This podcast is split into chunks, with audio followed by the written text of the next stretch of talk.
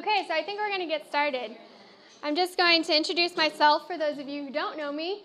I am Kirsten Knecht now. I grew up with my family on Bountiful Blessings Farm, growing vegetables, which I enjoyed, and I love I love agriculture, but I found that I love flowers even more. So I remember doing growing flowers from a fairly young age, I would often pick wildflowers and do Sabbath bouquets for my mom. And then another another memory I have of flowers is at the age of 11, our family had a greenhouse full of bedding plants that we were selling, and most of them were flowers. And I was in charge of the greenhouse, and I knew all the flower names, and I was in charge of selling them. And that's probably one of my first real memories of like working with flowers and selling them, and I really did love it. And one beautiful thing about growing up on the farm, it really gives you a lot of practical skills and it I don't know how, but it just instills kind of this business mindset in you. So from a very young age, I think seven was my first business. I sold um, granola, and then it's it went from granola to bread, and then when I was older, I did um, bath and body products, sold soap and other lotions and stuff. And um, throughout the whole time of doing businesses and and uh, figuring out what I wanted what I wanted to focus on, my dad my dad would be like, "You should do flowers," and he would go to um, growing seminars, and he'd always go to the flower growing seminars. And then he'd come home and he'd be like, "You re- you should really grow flowers." And he'd, he'd tell me, "I think you could earn more on flowers than some of these other businesses." And looking back, I'm sure he was right. But I think because I was just full time on vegetable production, I didn't for my hobby and my little businesses, I wasn't really enthused about growing more things. But um, now so then I did a couple summers of growing flowers when I was still working daily with my family. But then Nick came along as an apprentice, and we got married almost two years ago. And I've been trying to figure out, okay, what's what's a niche that I can focus on? And so I started thinking, well, I have some land here by our little tiny house. Maybe I will try my hands at the flowers again. And I don't, I, I am no expert to say the least. But I do love flowers, it's definitely a passion of mine. And I just want to share with you some of the basics to get you started and just share from my experience the beauty of flowers. So, some of the topics that we are going to cover today um, why flowers, the best varieties for year one and beyond, harvesting, arranging um, in your presentation, marketing, where to buy seeds and supplies, and then some of my favorite books and resources. So if you have questions on like the growing aspect or like fertility, you know, actually growing your plants, I'm kind of assuming that you have some of that knowledge. And if you don't, there's great resources out there. We're going to really focus on flowers, flower varieties, and to get you going with a flower business. So there's a lot of basic knowledge that you can get somewhere else. So we're going to just focus on the flowers this time and I have a lot to cover, so it's going to be fast paced. So, why flowers? Here's a quote from Ellen White. She has so much to say about flowers, and it was hard to pick just one quote. But this one I thought was really beautiful. And even though it's talking to parents, I feel like it applies to all of us, as does the first sentence say all, both young and old, should be in the open air as much as possible. That's, that sounds that sounds like a pretty serious thing. And every family should have a plot of ground for cultivation and for beauty. Parents, a flower garden will be a blessing to your children.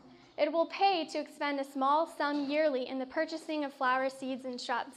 And then she goes on from that little section to tell about her escapades getting flower seeds and roots. And she was, she was quite the gardener, and she would travel, you know, all across state even to pick up some dahlia tubers or some roots here from there. And so she has quite the example that she has left us. And I thought that was a beautiful quote, one of many. So I'd encourage you, if you haven't gone through and read some of what she says on flowers, it's very, she has lots of inspirational things to say and how flowers are benefiting to all of us. So, more. Why flowers? They, they have an almost universal appeal. So I'm coming from vegetable background growing. So, unlike carrots, beets, or Brussels sprouts, you don't have to be on a diet or be into healthy living to be drawn by the beauty of flowers. So, that's something that, that's a plus. You know, people who come to our market stand, they to buy the veg, to buy the vegetables and pay a little bit more for the organic food, they have to be kind of into that. But everybody loves beautiful flowers. And they bring happiness and smiles. And this is something that I really like. And it's, it's really fun to be at market and just see the eyes light up when they, when they see my booth across the way and they come over. And it's really, another thing about flowers is they, they're often bought as gifts.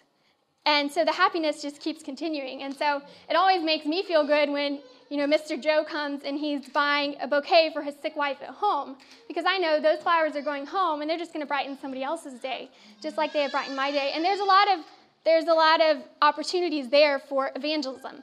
And I have I tried I kind of had this uh, this policy or this goal this year to always give away at least one bouquet every week. And that was fun. So I'd go into it kind of thinking, okay, who am I going to give this bouquet to this week? And that was fun. And then I have ideas for, you know, putting like scripture cards on them or just something to kind of take it to the next level of um, spiritual conversation. So another comparison to vegetables, if you have a tomato crop failure, that's pretty devastating. You know, everybody likes tomatoes and they're kind of a staple for your CSA, but if my cosmos don't do well, say one year, I can just fill in with another flower that's pretty. You know, there's no, there's no like, there are staple flowers, but to somebody else, it's not necessarily a staple. It just has to look pretty. Very, it's aesthetically drawn, and so, you know, if one crop doesn't do well, you just put in another flower that's pretty, and you're you're good to go. There's not there's not as much pressure as I think there are in vegetables, as long as you have you know your variety that you need. And the last, the last point is profitability. And the local flower movement is, I think, just a few years behind the local food movement. They're kind of, they're kind of going together. And it's, it's, I think for years people kind of discredited buying organic and local flowers because it's like, well, we don't eat them. You know, what's the difference? But people are starting to see the difference, and florists are now starting to have to wear masks and long gloves when they're working with the flowers. And I think that's kind of making people stop and think, like, okay, you have to do that just to work with the flowers. But they're all coming from overseas, and they come just drenched in chemicals, and so people are really starting to see, okay, there's there is something to this, and I I think that it's it's only going to snowball. So, at least in our area, there is a kind of a, I would say, a bit of a saturation of local vegetable farmers. You know, if you're a new farmer, you're going to be hard pressed to get into, you know, one of the really good markets. But as a local flower farmer, I'm pretty much the only one at my market, and I know many other markets don't even have one. So that's kind of an in where you wouldn't have an in if you were doing vegetables. So these are these are the five varieties that I've chosen to talk about today. Now, you're probably familiar with most of these. They're kind of basic, but I want to encourage you that there's real beauty in the basics, and if you do them right, if you, if you grow them right, if you harvest them right, and if you present them right, they're going to sell. And these, with these flowers that I'm going to share with you today, you can have beautiful bouquets all summer long that are going to catch people's eye and you will sell out. I mean, I haven't, this, this summer, I pretty much sold every last stem I could grow. And that's what told me, okay, there's something to this. I can earn money at this, and I'm just going to expand from, from next year to next year. So I've chosen these ones. They are easy to grow, they have no special germination needs. They are fast growing. I chose them, they're all pretty much less than 80 days, which is pretty, pretty fast. They're all prolific. They're hardy against heat, drought, disease, and pests. And if you pay attention to varieties, getting unique ones, and succession plants, then you're really you're good to go. So we're going to start with sunflowers. Sunflowers are probably one of the most beloved flowers. They're kind of the epitome of summer, summer, and everybody's everybody's drawn to them. But one of the trickiest things about sunflowers is it's a one-cut deal for the most part. So that's why you see sunflowers for like a couple weeks of the summer and then they're gone. And it doesn't have to be that way. You can have sunflowers every single week of the summer. So, with these three varieties, the cool thing is if you plant these three, now normally you'd have to plant sunflowers every single week to be able to have blooms every single week, which I mean, Mrs. Tiffany just talked about microgreens. That's kind of what she's doing, but I'm trying to figure out how I can plant the least amount, of, you know, of times.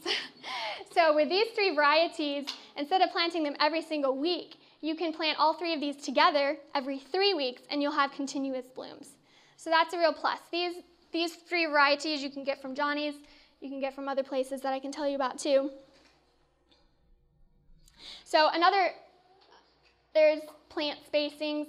You can plant them nine inches for the larger heads, and then all you have to do is squish them a little smaller, do the six inch spacing, and you can do mini heads, which are really nice for bouquets, but it just depends on what you're wanting to do.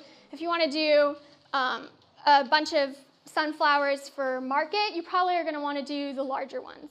But just plant them closer and you get minis. So harvest when petals, petals are just beginning to open. You can see this one. This one I probably harvested, I think I had just harvested those, but you can harvest them when they're just beginning to lift off the center. And this is something that people often do wrong with sunflowers. They harvest them too late, you know, when they're already open. Then you only have a few days of vase life. Now, of course, people are drawn to them when they're all the way open, but if you pick them when, when they're a little more closed, not only can you hold them for longer, but they're going to be beautiful on people's tables for longer. So that's what I sell them for. A bunch, depending on the size, three to five, I sell for $6. And I also put them in bouquets. So, a couple things that you want to look for with sunflowers if you're looking for varieties. You want to choose pollenless ones. You don't want pollen dropping on people's counters. And ideally, ones with multiple levels of petals. Because if you have ones that just have one ring of petals, then you lose two petals and that is unsaleable. But all you have to do is get varieties with multiple levels and you'd never know that you dropped a few petals. So that's just a little trick. So these are all things that are characteristics of those three varieties. They're the most popular ones, just a no fail. They also, if you if you look at them, there's different colors. There's gold ones. There's you know your black and black and yellow ones. There's plum ones. There's all different ones, and it's nice to have a variety of different colors. So I would encourage growing several different colors. Sometimes I'll do bunches that's a mix. You know, have a, a yellow and, and black one, a traditional one, or might have I throw in a plum one. How do you know if it's a no pollen sunflower? Does it say that in the catalog? It says that in the description, but I would say most most sunflowers that are four cut flower production are already no pollen. But I have grown a couple that I thought were pollenless, and they ended up being quite full of pollen, and it's just a mess. So you want to make sure, and it usually says in the description of the sunflower. Aren't they hybrids here usually? They're, they're pollenless. Probably that would make sense if they're probably hybrids. I don't, I haven't taken notice of that. so another big favorite and a staple in the cut flower garden are zinnias, and probably the most popular one is the Benary's Giant Series. And there's lots of different colors, but these are the ones that I like the best. The salmon, which you can see in that top picture, it's just a gorgeous coral, peachy color, and it's a very popular color right now, so I would it, it goes well in anything. People just love it. But you can see, um, so salmon, rose, purple, lime, wine, and yellow are my favorites. The lime down here, you wouldn't think that a green flower would be beautiful, but it's a staple. I love the green ones. I throw them in almost every bouquet. And a couple other ones, Oklahoma and Sunbow, those are smaller heads, and it really is nice. You know, you can think zinnia is a zinnia, but there's so many different colors and so many different sizes, and if you combine in your bouquet, if you have some smaller ones and some bigger ones, it really adds some dimension to them. So those are great ones, again, in all colors. Sunbows are quite small. Um, Oklahomas are a little bigger. Jazzy, this is a fun one, autumn colors. Eh, they're short stems, so they're not good for bouquets, but when I'm doing arrangements for fall, I used a lot of those. Again, just a prolific, prolific flower. One key with zinnias and all flowers, if you deadhead them and if you don't let them go to seed or get beyond, you know, turn brown, they're going to produce and produce and produce until they. So this one is my favorite. It is called Queen Red Lime. It's a new variety. Last year was the first year that Johnny's was offering it, and it's an antique rose color. It varies. Some of them are more lime colored, but they all have this antique vintage look to them. A very, very popular flower, and it was by far my favorite. It was a little bit more susceptible to powdery mildew, but I would take that for the color. It's an extraordinary color. This year, they are adding queen lime with blush, which is a lighter, more pale color of the same flower. It's to be a real winner this year. So I'd say definitely get those varieties. Continuing on with zinnias, for the most part, everything I do is at a nine inch spacing. So zinnias included, they need a little bit more breathing room. And this is something that I learned this year. If you pinch them at when they're about 18 inches tall, when they're just starting to form the head, of the flower, if you pinch that off, you get tremendous side shoots. Now, this is one, if you've grown zinnias before, you know that they kind of branch out. And if you're trying, which when you first start with flowers, you're kind of trying to conserve all your little branches and you only want to cut down to the next branch, well, this is from flower to next branch. And that's what you get when you pinch them. You get tremendous, tremendous stems. And I, if you want, you can, this is something I'm going to do this next year. I'm going to pinch part of my, part of my crop, and that'll kind of be the same sort of thing as succession planting, almost pinching some of them. They're going to flower a little later, but then you can get earlier flowers with the ones that you don't pinch because, I mean, if you pinch them, you are going to be a couple weeks later. But it gives you a more healthy, robust plant, and your stems are more they're, they're more um, equal length instead of having all different lengths. They're more uniform, so they're great for working with bouquets. Another important thing with zinnias is to trellis the sides. This year I just used some rebar, or their, their stakes that I used at the corners, and then did, I think in the end I had three strands of twine, but it's very important that you trellis the sides or else they're going to fall over and then they're unusable stems. They're not the strongest plant, they have more of a shallow root system, but with trellising the sides, you get straight stems and it's not it's not a huge amount of additional time.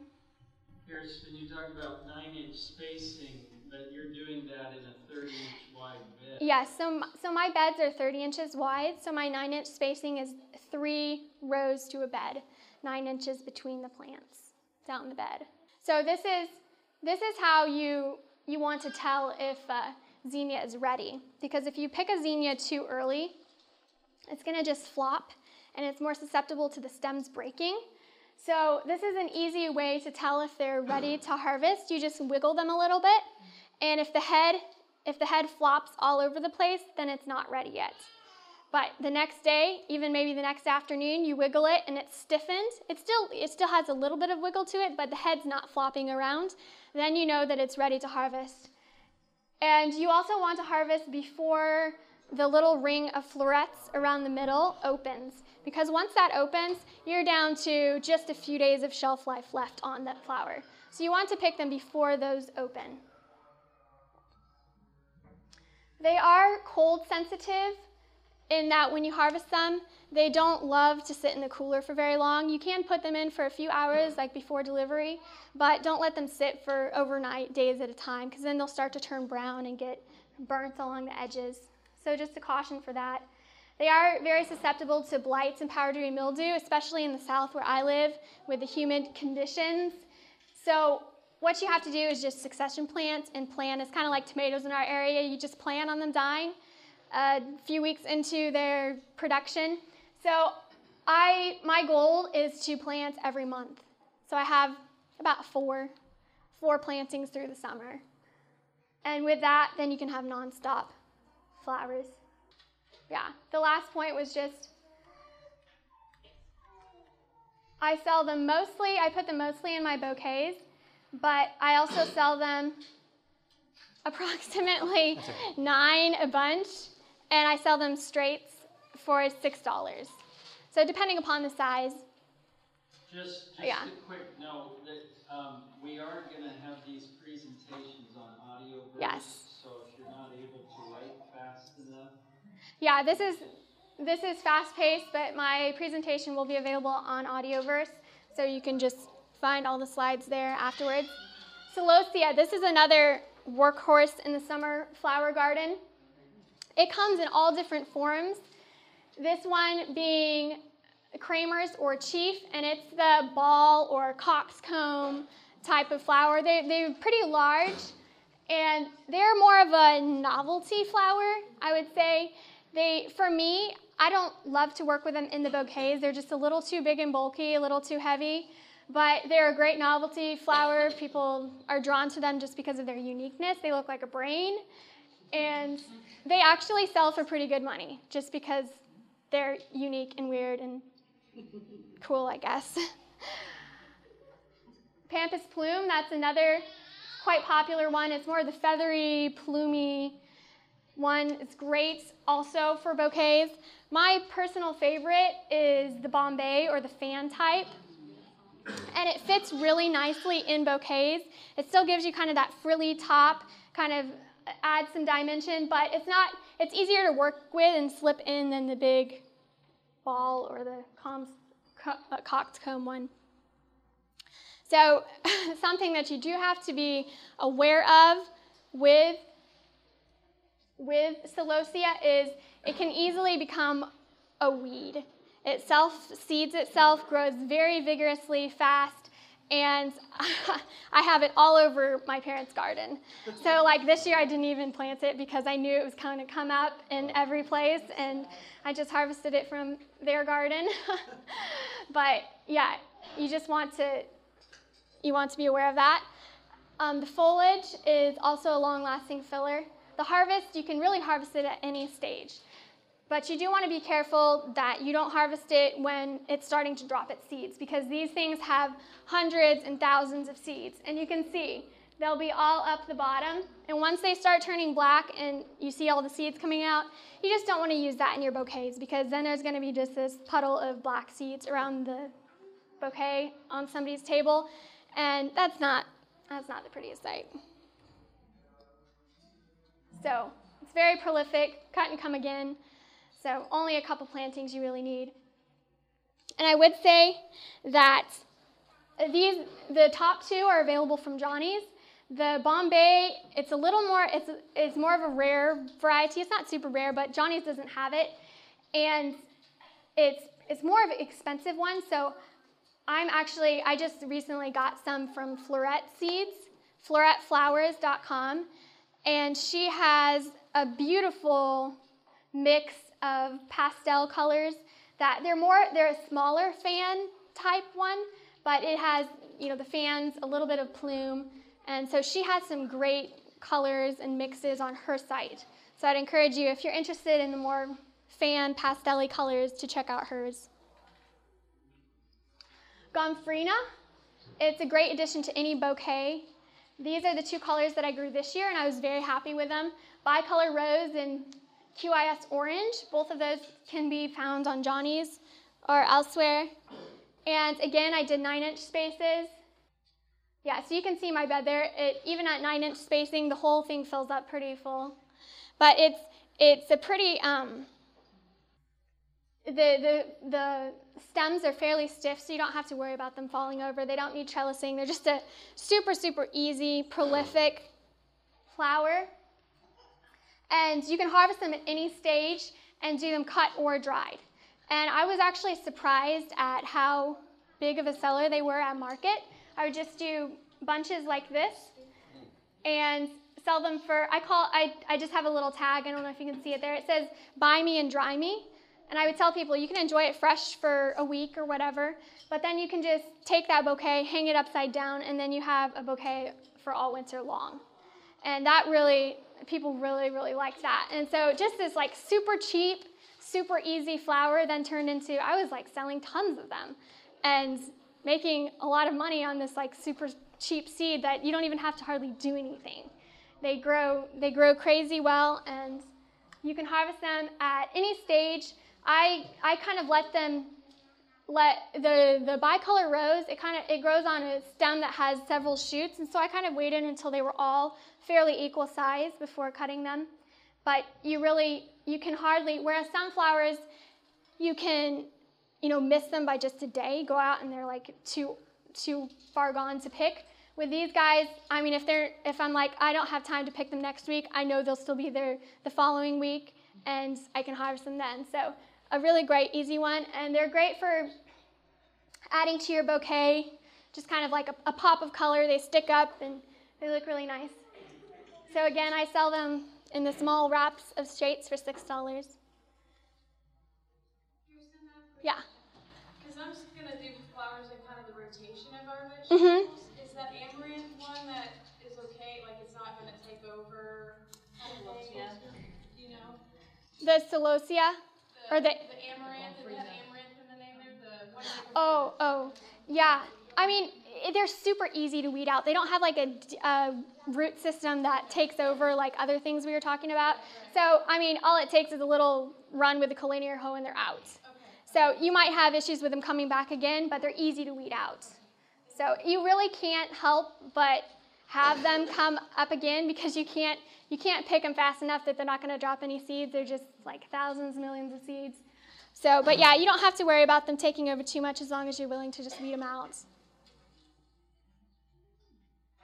So cosmos is another just basic flower, but they're adding a lot of really, really neat um, ones varieties every year. It's really, it's really fun. Every year they come out with new flowers, new colors, and so the one that I grew this year was Versailles, but I'm going to grow quite a few new ones this next year. They were just, I mean, they were great, but they were just kind of basic. And some to look at are double click, cupcakes, and seashells. I mean, you can see, you turn this like regular old flower into just something that florists want to buy. And it doesn't take any longer or more work. So they are a little similar to zinnias. They actually, they have a very shallow root system. All it takes is a little bit of wind and you can have them knocked over, which isn't any fun. So you won't want to, you can, you can plant them closer together, about six inches, but then also trellis sides. You had a question? What do you do about the stems? They're so fragile. So the question was on the stems. I have actually found them not to be very fragile. It might depend upon which ones you grow. But I think my next point yeah, you want to harvest ideally when they're just beginning to open. If you let them fully open, they become quite fragile. And in your bouquets, it's easy for the petals to get messed up. So again, harvest when they're when they're just beginning to open and they're a lot more sturdy for your bouquets. Again, you must succession plant this one, you know, three weeks, four weeks. And if you deadhead them, you know, every day when you're harvesting, it's going to last longer, but you're going to want to plant this every three to four weeks. Question? Are you planting it from seed in the garden? Yes. Yeah, so everything I plant from seed, I use soil blocks. I actually use the really small mini soil blocks because I am kind of constrained on space, and I found that that works very well. I put them out when they're quite small, but you'd be amazed at how hardy plants are. And you have to be careful for water to make sure that they don't get water stressed. But everything I do from seed. Kirsten? Yes. What do you do about harvesting them? You do the same thing with the like the like. Yes. Yeah. So harvesting, you just have to cut them long and just not worry about the branching off stems. Just take them off. Yeah. And I found sometimes the harder you cut, the more it's going to produce, the more side shoots. Anywhere you're going to cut on your cosmos stem, it's going to just produce more shoots. So you don't have to worry too much about cutting, cutting too much.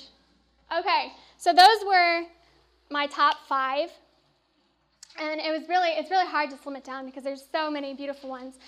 So like I, I mentioned, those ones were chosen for you know their hardiness, their ease of growing, the fast maturity. But I did want to just mention a few other ones.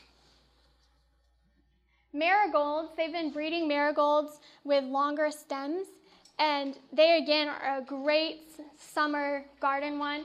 They are very, very drought resistant, so they're another just almost no fail variety. And the two, two of the ones that are better for bouquets because they're longer are the Giant series and the Jedi series. The Jedi series you can only get from Geoseeds, which is a great company. They have uh, a lot more variety than Johnny's has. If you're willing to weed through their massive catalog that's all in botanical names, you know, if you're willing to do that, they're like half the price of any other place I've found, and with way more variety. So that's definitely a good, a good resource. And the marigolds, they're breeding them to come in oranges, of course, yellows, and they're also experimenting with some cream varieties. So there's, you know, marigolds you might think is, oh, that's just a common, common flower, but they're a great one and they're very prolific, you can see.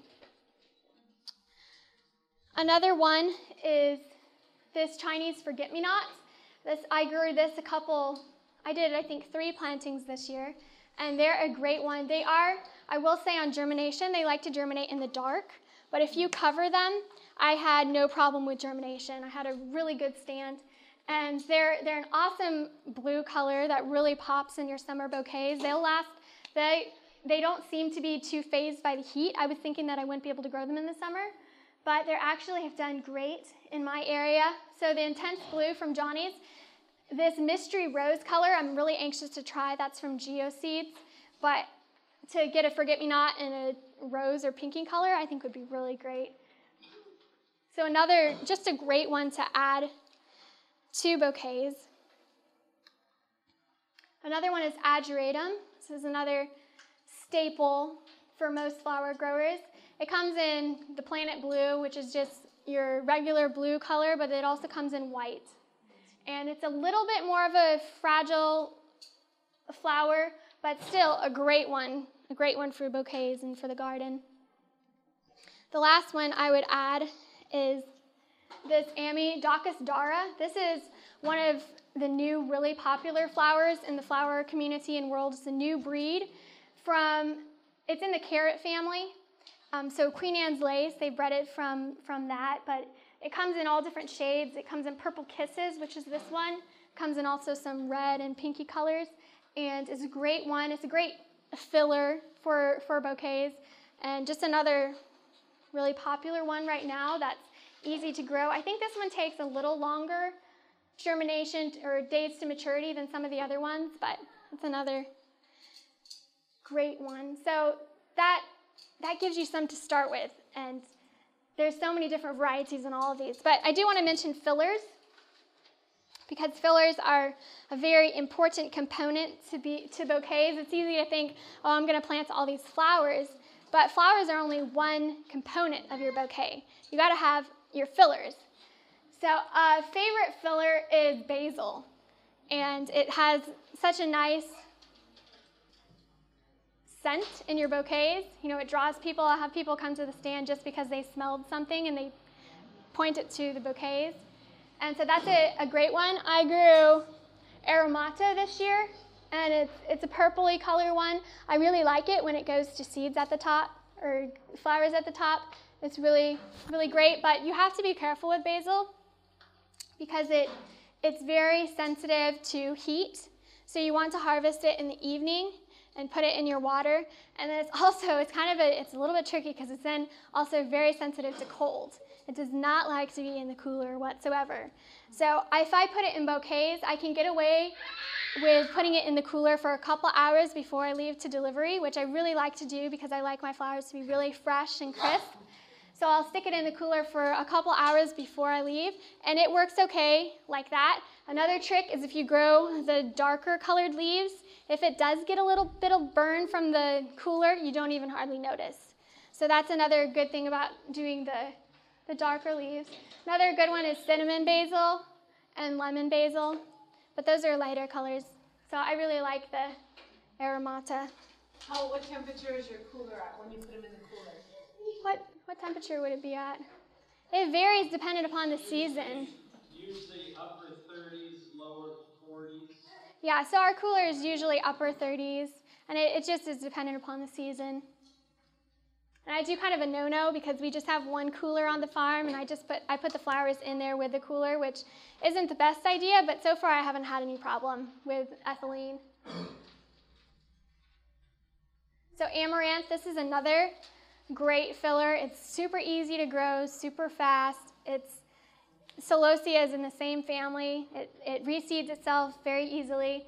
I grew this one this year, and it was it was really nice in my autumn bouquets. I let it grow till the seed had developed, and it really added a nice touch. But there's so many different kinds of amaranth, and a very popular one is coral fountains, and there's lots of different colors of those too.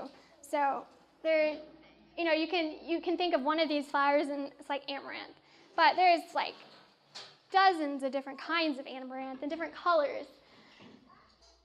So these other ones, dill, you know, you probably have dill in your garden. Once it goes to seed, it's a great filler. It's like little fireworks. Mint, I harvest mint from the garden, or from the creek, actually, it grows in our creek. And I can usually get long enough strands to put some in my bouquets. And this too, it's, it's a great, people are drawn because of the scent, because it's very aromatic, and it's a beautiful filler. And then, last but not least, grasses. They make a great filler.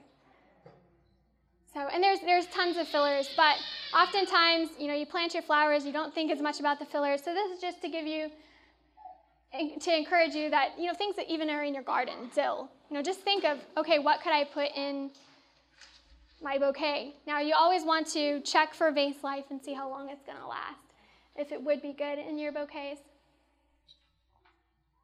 And then, when in a pinch, forage.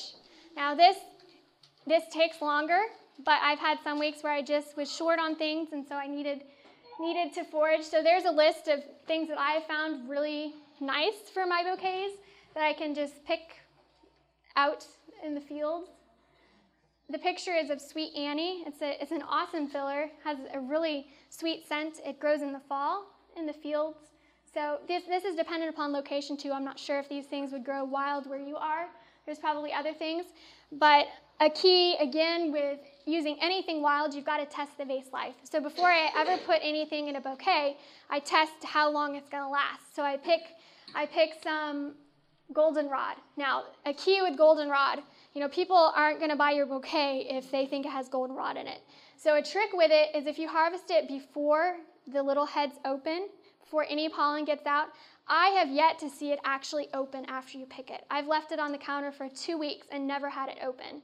So it makes a great filler, but you have to harvest it before it opens or is recognizable as goldenrod, or nobody's going to buy it.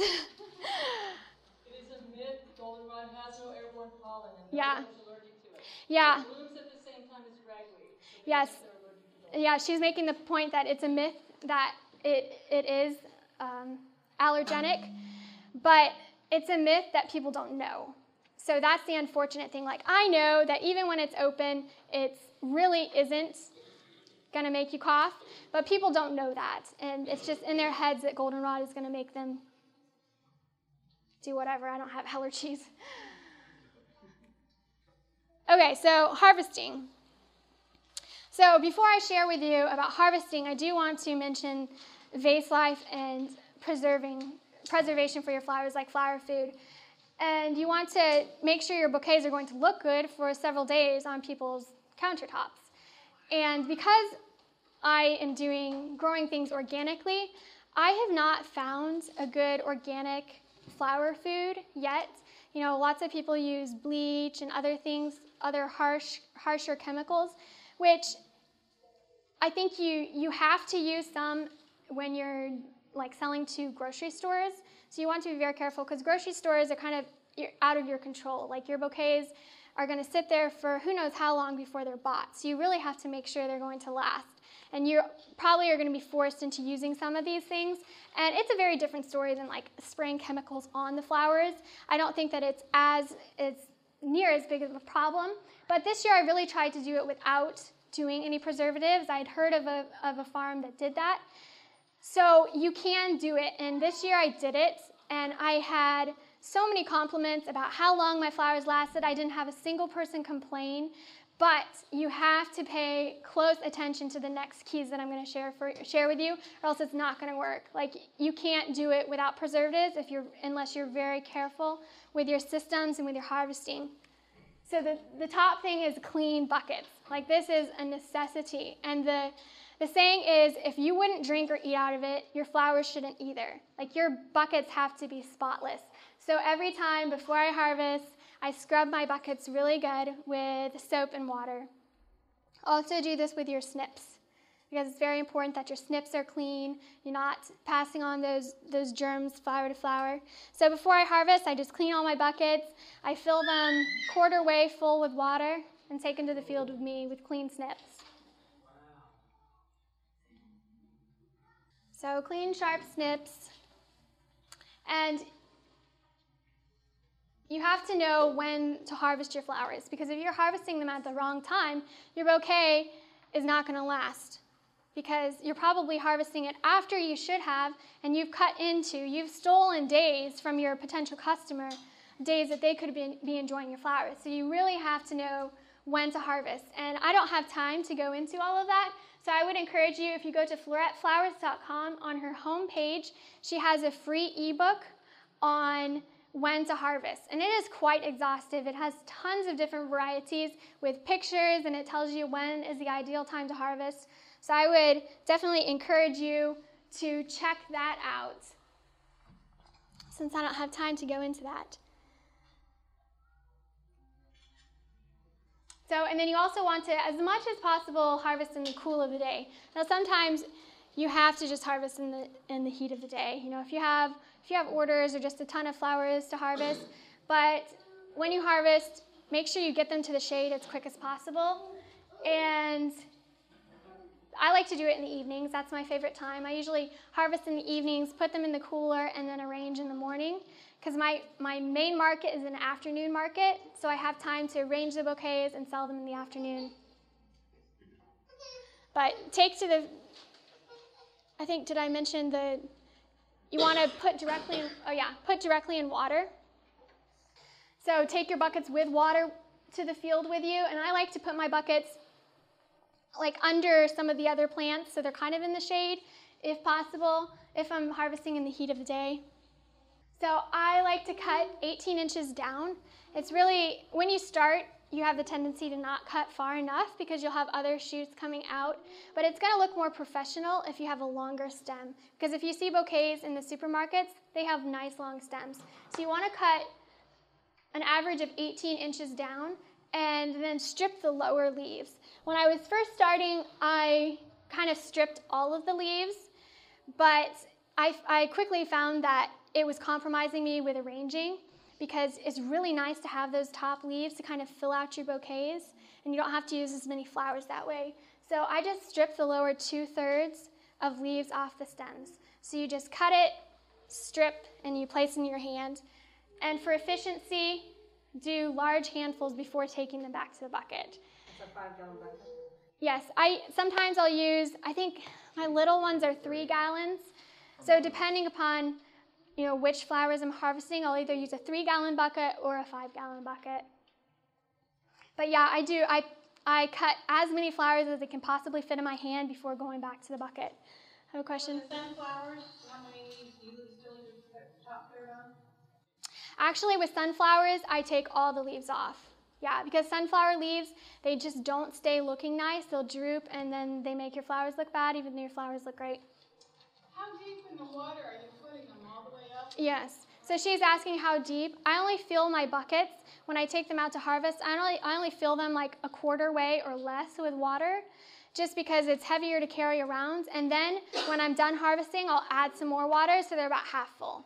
But you don't want any of your leaves in the water because it's just going to rot and cause bacteria growth. So put in the shade or place in a cooler direct out of sunlight. So a few tips for arranging. You gotta have a decent table. And you can either place your buckets.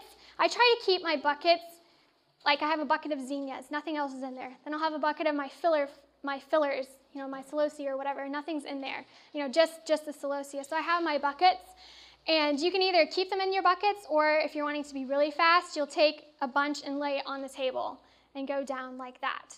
You know, so you'll have your pile of flowers and you'll go down your line. It's you just you have to get as fast as possible because you're only selling your your bouquets for I sell mine for twelve dollars. So if that takes me ten minutes to do, you know, it's, it's not that great. So you got to get faster and faster. And so it helps to have kind of a, a production line. So you're just working down the table, and at the end, you have your bouquet, your full bouquet.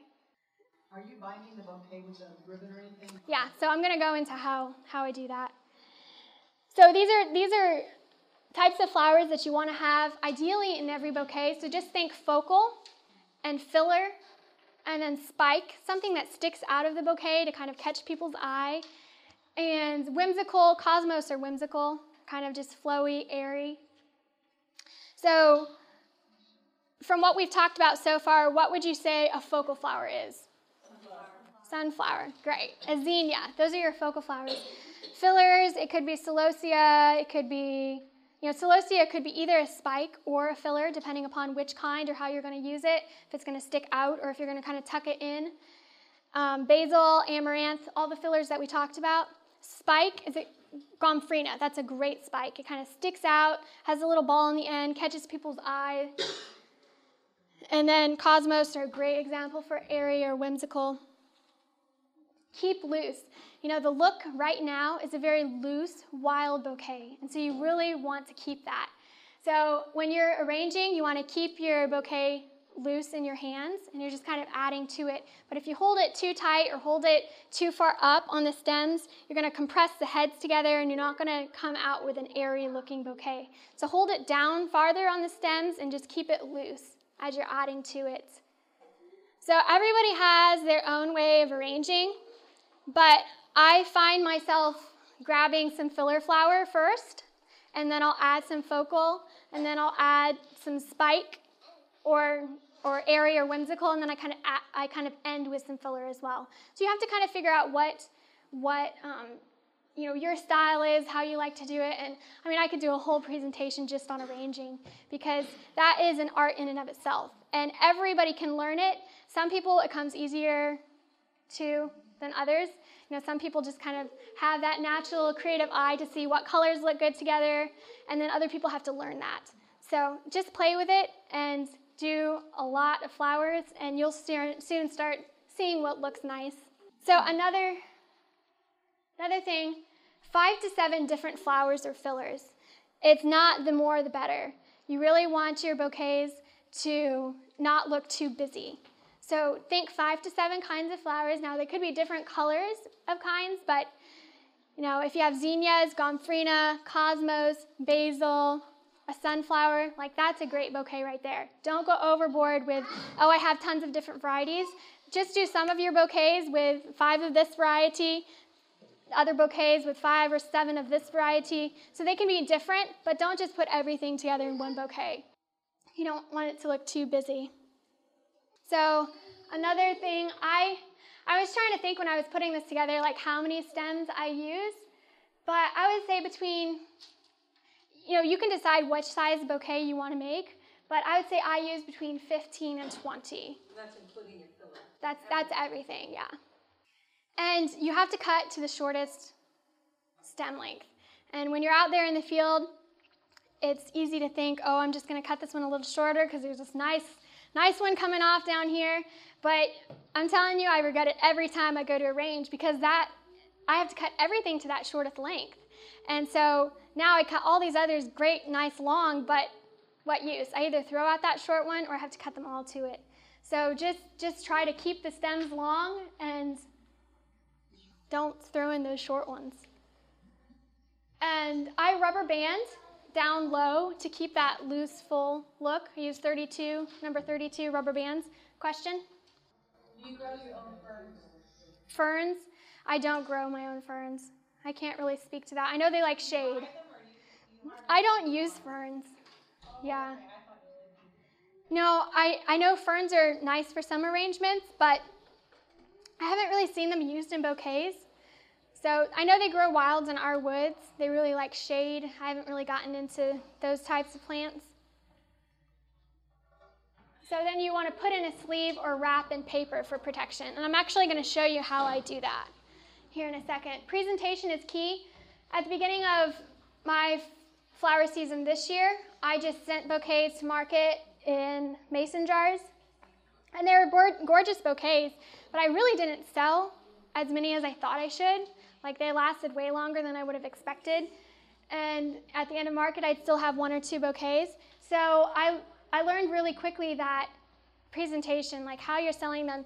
People are used to buying bouquets in a sleeve. They're used to just grabbing something and it's protected on the outside. So I started wrapping mine in paper. And this is how they look going to market.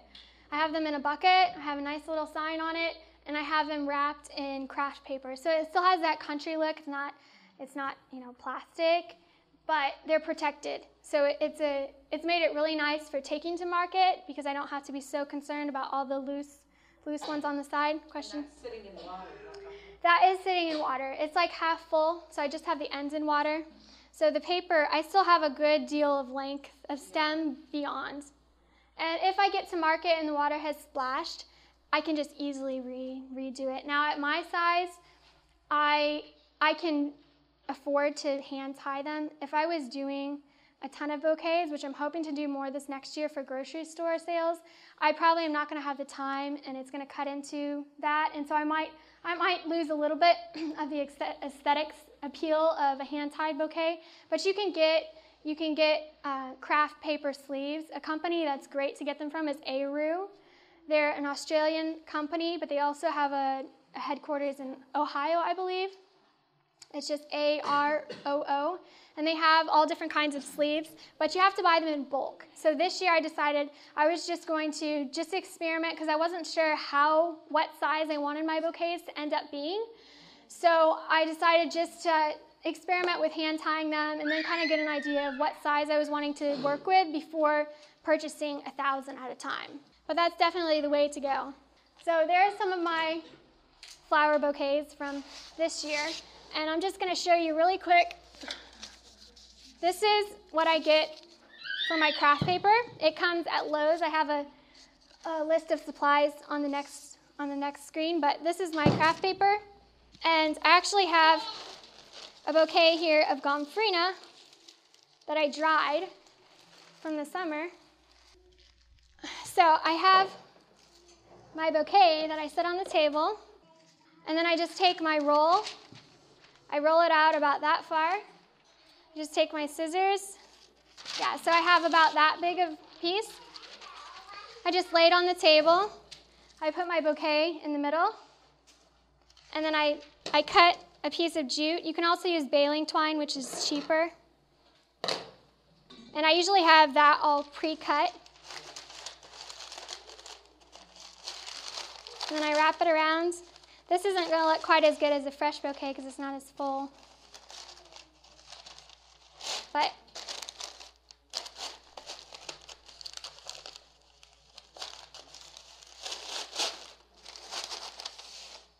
that's a little.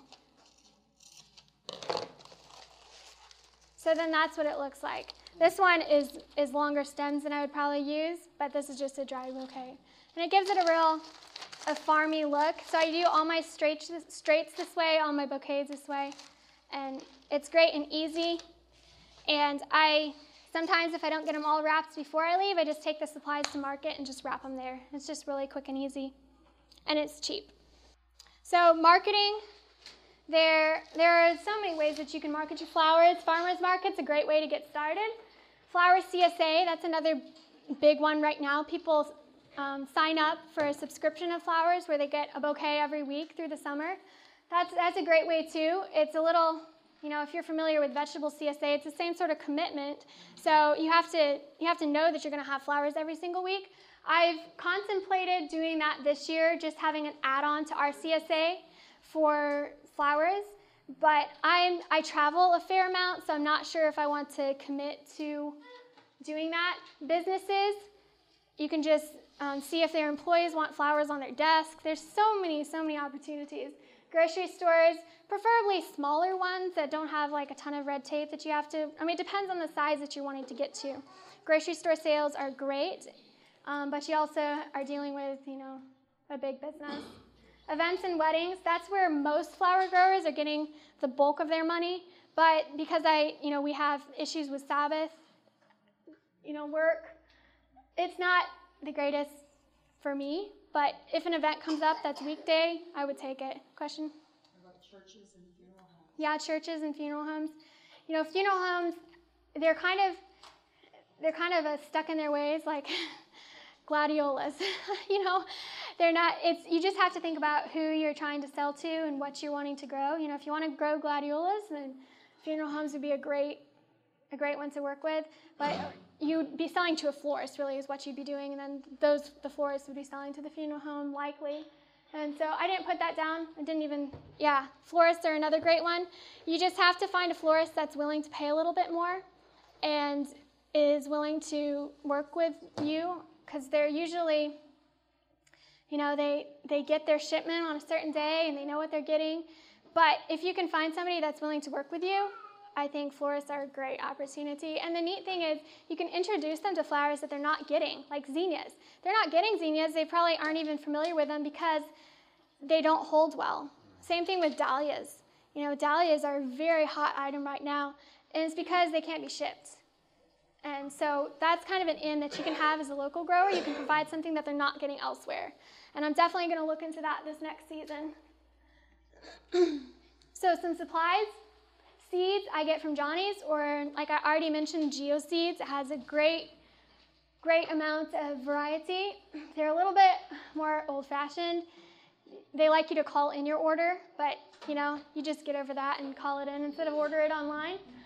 Um, snips, Felco. I have mine are from this. Yeah, it's it's it's short for his name, A.M. Leonard. And you, you want to look into pruning shears. That's where you're going to find them. And the buckets I get from Lowe's. The craft paper that I showed you, the rolls, I get from Lowe's. They're like, yeah, they're $4 for 180 feet. So not bad price. Jute from Hobby Lobby or baling twine. Baling twine's cheaper. That's from TSC or co-op. Some other resources, as I already mentioned, Floret Flowers. She has an awesome awesome website with tons, tons of resources. So I would definitely check her out. Also, the Gardener's Workshop, that's um, Lisa Ziegler. She is one of my heroes in the flower world. She is in Virginia and has a great operation. She's, her website is more targeted to the home grower, but she has a lot of videos, a lot of seed starting demonstrations and tutorials so I start my seeds like she does. She uses soil blocks, mini soil blocks, which I think is genius because a lot of people are dealing with constraint on space. And the other thing that she's big into is hardy annuals, which um, my garden is full of right now. You don't realize how many flowers can actually be growing in the winter. You're not getting flowers in the winter, but your plants are developing, the root systems are growing. So come spring, you're going to get flowers way earlier than some other varieties and Love 'n Fresh Flowers. She's a farmer-florist out of Philadelphia. Jennie Love. She has some great resources for more of the specialty flowers, I would say. Lisianthus, she has a great tutorial on Lisianthus. Um, great resources on that, and tulips, some of the other a little bit more complex ones. Then I want to I want to mention ASCFG, the Association of Specialty Cut Flower Growers. If you are at all serious about doing flowers for a business, I would highly recommend you joining the association.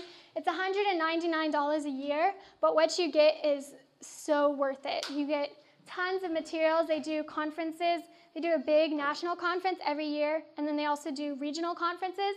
And not only can you go to those at a discounted rate, but they video them all and provide them for free.